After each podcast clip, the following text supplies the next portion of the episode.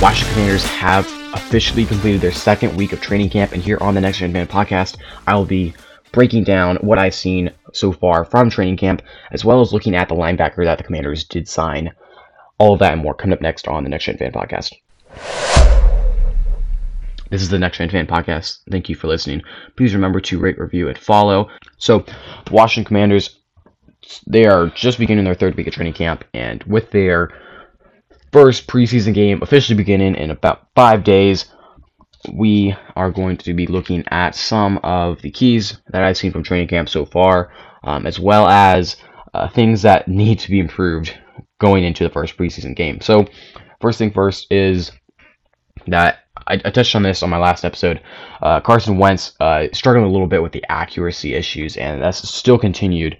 Uh, he there was one th- one throw in particular where he was throwing to Jahan Dotson, and that ball went sailed right in between Jahan Dotson's feet. I mean, it was it was really short. accuracy, really big issue there. Uh, so something for us, for something for you guys to keep an eye on going into the preseason. Just that Wentz, it, the accuracy is is an issue. Uh, it's it's not not perfect, and the arm strength that he does bring to the table, however, I think that does kind of balance out a little bit. Um, especially that and the fact that they have receivers like a Jahan Dotson, Terry McLaurin, Cam Sims, uh, guys that can go up and get the football. Uh, so it doesn't necessarily need to be uh, spot on, but something to keep your eye on uh, is that the accuracy with Carson Wentz may be may be a bigger issue than we think. Uh, so that's something you guys should watch for. Uh, Curtis Samuel I don't know whether we're going to see Curtis Samuel in this game. I would hope so. He has still been practicing on and off, which is real frustrating to hear because, like I said, five days away from our first preseason game. This should not even be an issue. We shouldn't be talking about this, but we are. Curtis Samuel somehow is still not consistently practicing.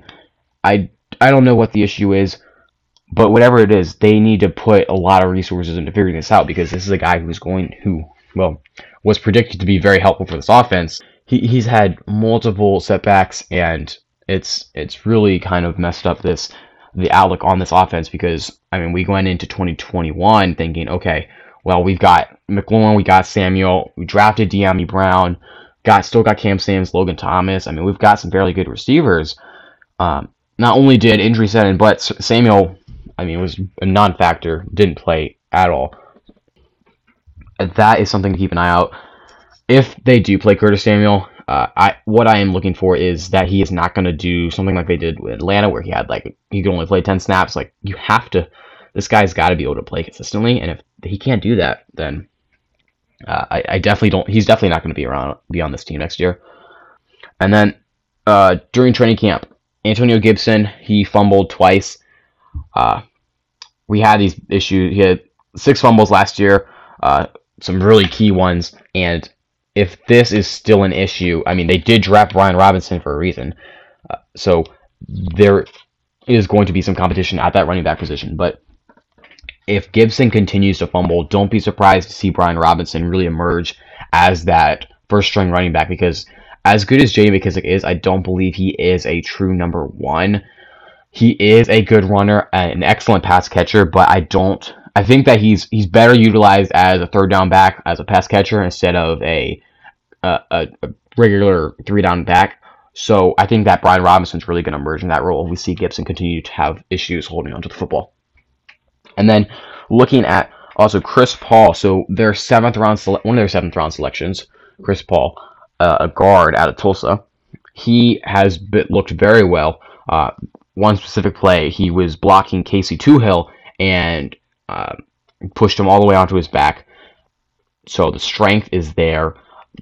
I don't Paul. I I don't think he has a shot at the starting job, but he's definitely going to make this roster, and he looks like he could be a solid option um, as a backup, no doubt there. There have been some injuries at the tight end position, so Washington, along with signing a linebacker, signed a tight end and a safety. The linebacker they signed was Nathan Gerry. Uh, you may remember him. He, if he played with the Eagles for four years, he was a fifth round selection back in 2017. After his four years in Philly, He spent a year on the practice squad with San Fran before he got cut in November. In 46 games, he's had 22 starts, 163 tackles, 10 passes defended, and two interceptions, one of which he returned for a touchdown. This is not the name I was predicting. You know, last week we saw that Anthony Barr was picked up by Dallas, and I know Washington was also interested in Barr. Gerry was definitely not the name that I had on my, my list of players or linebackers I expected them to sign. Um, I know you guys know I've been I've been trying to I, have been wanting them to get uh, Joe Schobert. Uh, unfortunately, that did not happen. So Gerry, look, this assigning a veteran this late, I, I think that this this kind of shows that maybe there isn't they, some of the guys they signed, uh, some of those rookie linebackers or the first or the sophomore linebackers, some of those guys aren't performing it the way they thought they were. Uh, maybe Jamin Davis isn't coming along as well as they need it, need him to come along. So this could be a guy who's going to be who's going to start uh, along with Cole Holcomb that that that's kind of what that means for me because at this point you're I mean again preseason games in five days. Why are we signing a linebacker now unless something is going really wrong? All right, that that's kind of what I'm getting at is I think that if there's no point for Ron Rivera and th- this front office to try and sign a linebacker at this point because it's like I said it's, it's August. All right, there's free agency opened in a few like many months ago. There's no point in signing a linebacker now unless you really desperately need some help at that position, which they do. Um, so either they're just admitting it super late or something's going wrong. Uh, they also signed Steven Parker, a safety. He was a UDFA. Uh, he spent time with Miami, Dallas, and the Giants. 31 games. He started four of them. He's had 34 tackles, two picks, and five passes defended. Uh, they have a fairly crowded safety room. Uh, you know, they've got Bobby McCain, Cam Curl, they've got Darrick Forrest, oh, they've got Percy Butler, the um, and then they also have this guy, Steven Parker. So uh, Parker could be a guy who maybe makes it the practice squad.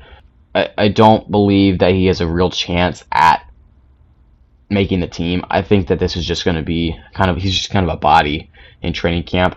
Uh, same thing with the next guy, Eli Wolf. He's a tight end. Um, I he's played four years at college, not very successful. I think he got only like 200 yards, about 22 catches. Uh, Eli Wolf, he's not going to make the roster. This is a guy who's just going to be used as a body because there are injuries at the tight end position, uh, like I said. So he's not making the roster. Just with uh, John Bates getting a little banged up, uh, Cole Turner, even Logan Thomas still out, um, obviously because of the ACL uh, Eli Wolf's just coming in there to just for for a he's just coming in there so the coaches can run their schemes and run the plays they need to.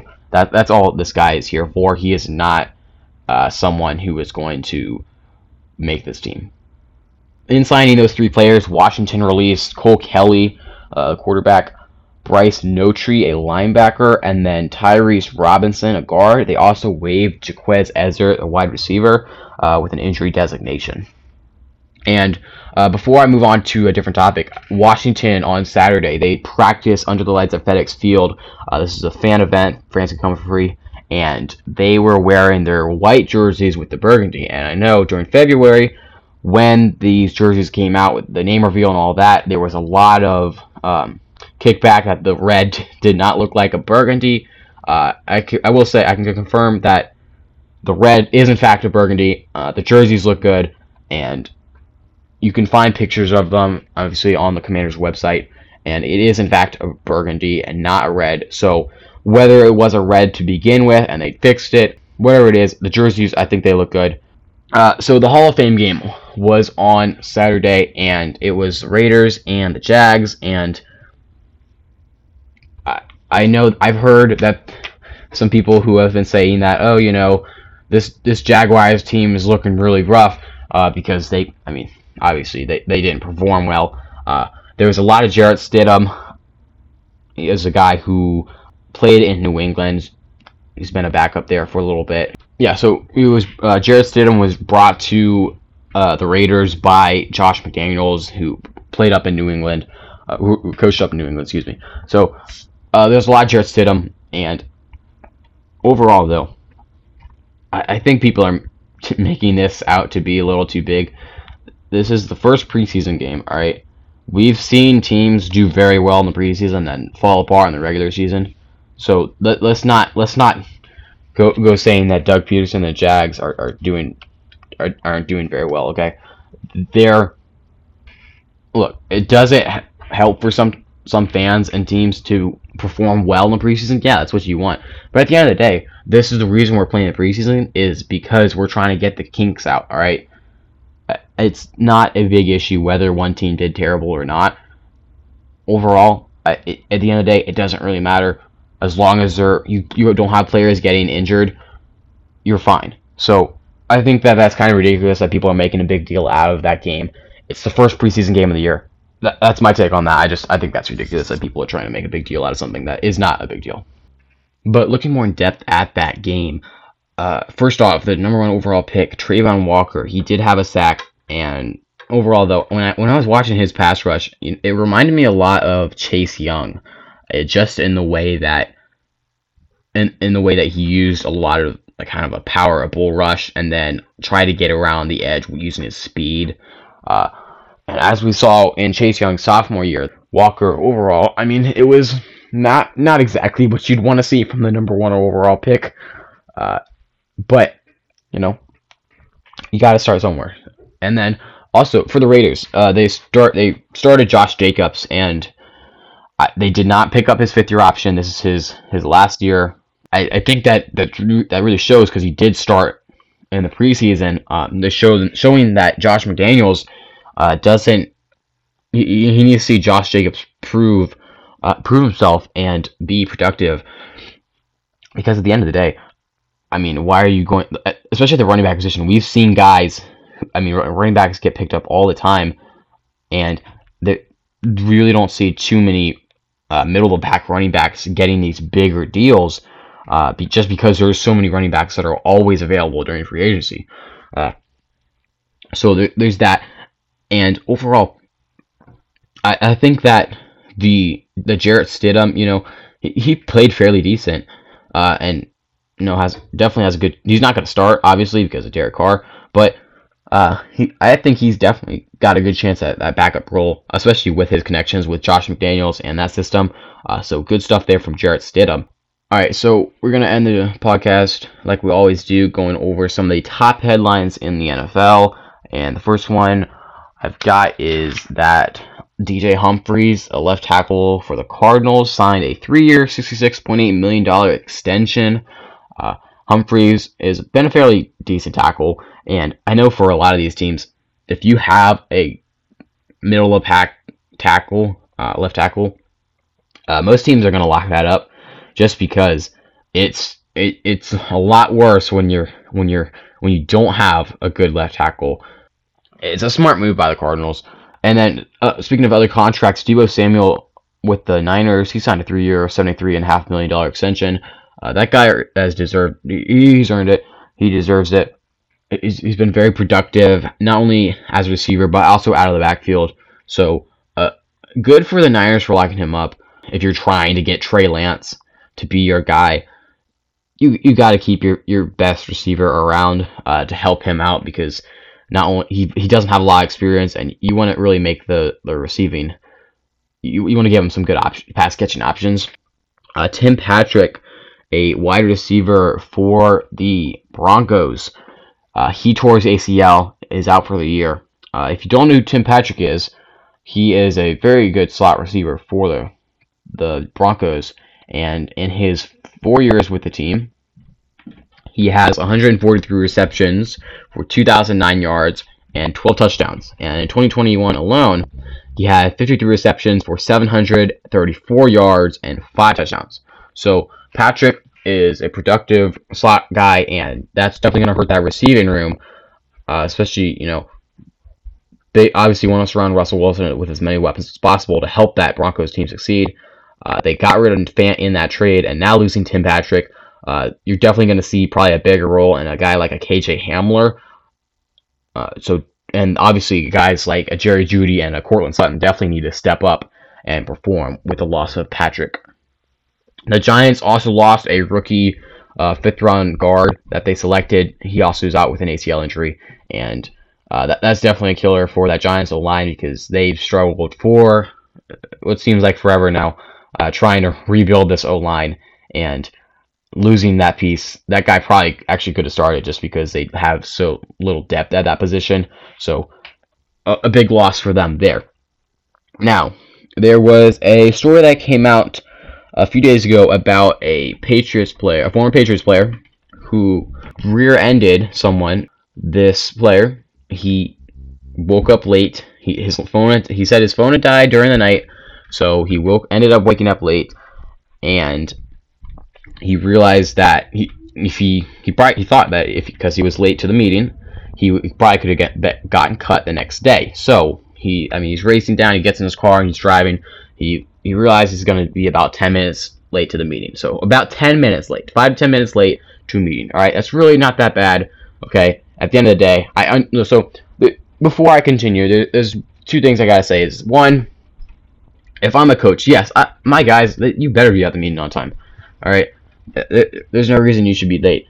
At the other, uh, on the other hand, look, if you're if you're late, like if you slept in like this guy did, I mean, look, if your phone died, okay, sure, you know what? Maybe I'll let it slide maybe once or twice. But if it if this becomes a habit, then obviously, yeah, you're you're I'm, I'm cutting you probably, especially because this guy uh, wasn't a star and no one who uh, no, no one like a Tom Brady, a Julian Edelman, or something like that.